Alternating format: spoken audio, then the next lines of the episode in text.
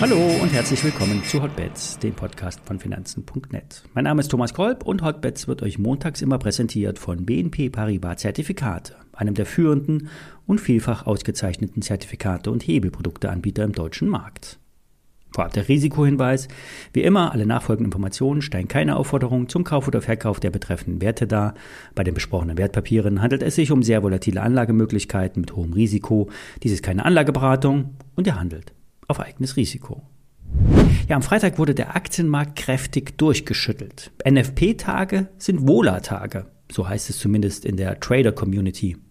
Die gemeldeten Zahlen vom Arbeitsmarkt ohne die Landwirtschaft waren viel besser als erwartet. Viel besser heißt schlechter für den Markt. Denn die amerikanische Notenbank hat klar und eindeutig gesagt, wie wichtig ihnen der Arbeitsmarkt ist und wie sehr sie darauf schauen.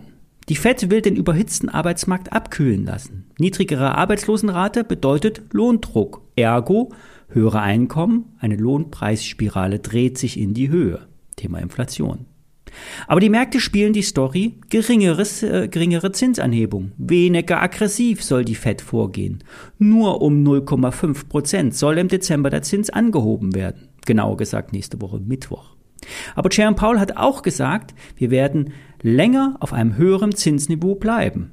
Die Fed macht das nämlich, was sie auch sagt. Sie baut das Anleihenportfolio zum Beispiel ab, um 65 Milliarden Dollar monatlich. Bisher gelingt das ganz gut. Der Anleihenmarkt kann mit dem Entzug der Liquidität ganz gut umgehen.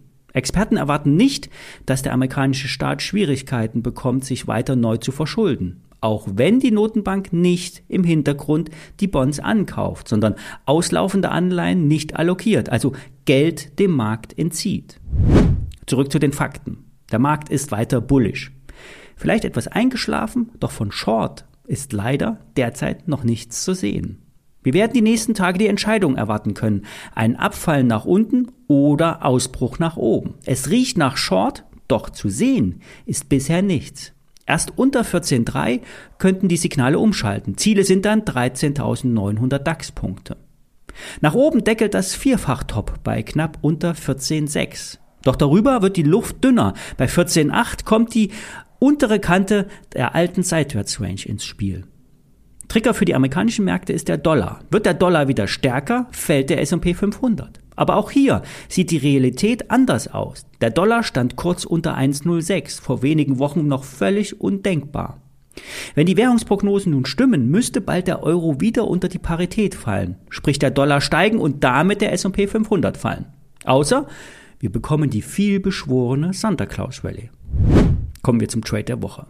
Bereits am Donnerstag habe ich am Rande einen Short auf die Netflix ins Spiel gebracht. Die Aktie hat sich vom Tief bei 165 Dollar fast verdoppelt. Am Freitag wurde ein neues Zwischenhoch gemacht. Die Aktie schloss bei 320 Dollar. Bei 330 Dollar war die frühere Abbruchkante.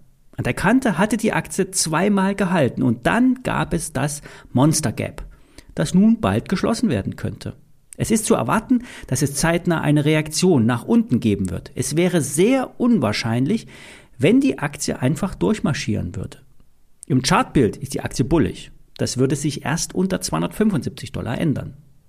Bei solchen antizyklischen Trades ist immer das Risiko, dass man nicht weiß, wann die Wende kommt. Wo ist das Hoch? Wenn man auf das Short-Signal wartet, sind dann schon mal 15% Down-Move weg.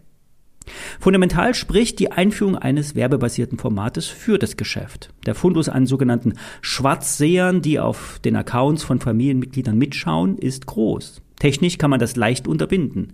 Verärgern will man die Kunden aber auch nicht. Problematisch sind die stark fallenden Werbebudgets. Die Kunden streichen extrem ihre Werbespendings zusammen. Mit Netflix will nun noch ein weiterer Player ein paar Krümel vom Kuchen abhaben. Und das könnte die großen Sender zu Preiszugeständnissen veranlassen. Ich bin in den Netflix Short bereits am Donnerstag eingestiegen.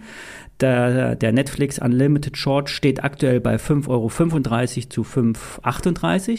Die WKN lautet Paula Dora 4, Theodor Dora, nochmal, Paula Dora 4, Theodor Dora Martha. Die Details dazu stehen in den Show Notes. Die K.O.-Schwelle liegt bei 372,42 US-Dollar. Das heißt, berührt die Aktie in der Zeit von 15.30 bis 22 Uhr plus Schlussauktion die Schwelle, ist das Papier wertlos. Der Schein hat einen Hebel von fast 6. Fällt die Netflix auf 250 Dollar zum Beispiel zurück, würde sich der Schein verdoppeln. So ein Trade kann immer, immer nur eine Depotbeimischung sein, nur ein paar tausend Euro investieren, nicht das halbe Depot. Es gibt das Risiko, dass die Märkte nämlich durchdrehen und nach oben wegschießen. Dann würde der Schein in den K.O. laufen. Ich beobachte die Entwicklung sehr engmaschig. Vielleicht, wer will, nimmt nach 20 Prozent ein paar Gewinne mit und setzt den Stop auf Einstand. Wenn ich euch ähm, eine Wunschaktie besprechen soll, schickt mir eine E-Mail an hotbets.finanzen.net. Nicht auf alle exotischen Werte kann ich eingehen, doch die meisten Hotstocks haben auch eine Story. Bis morgen, viele Grüße.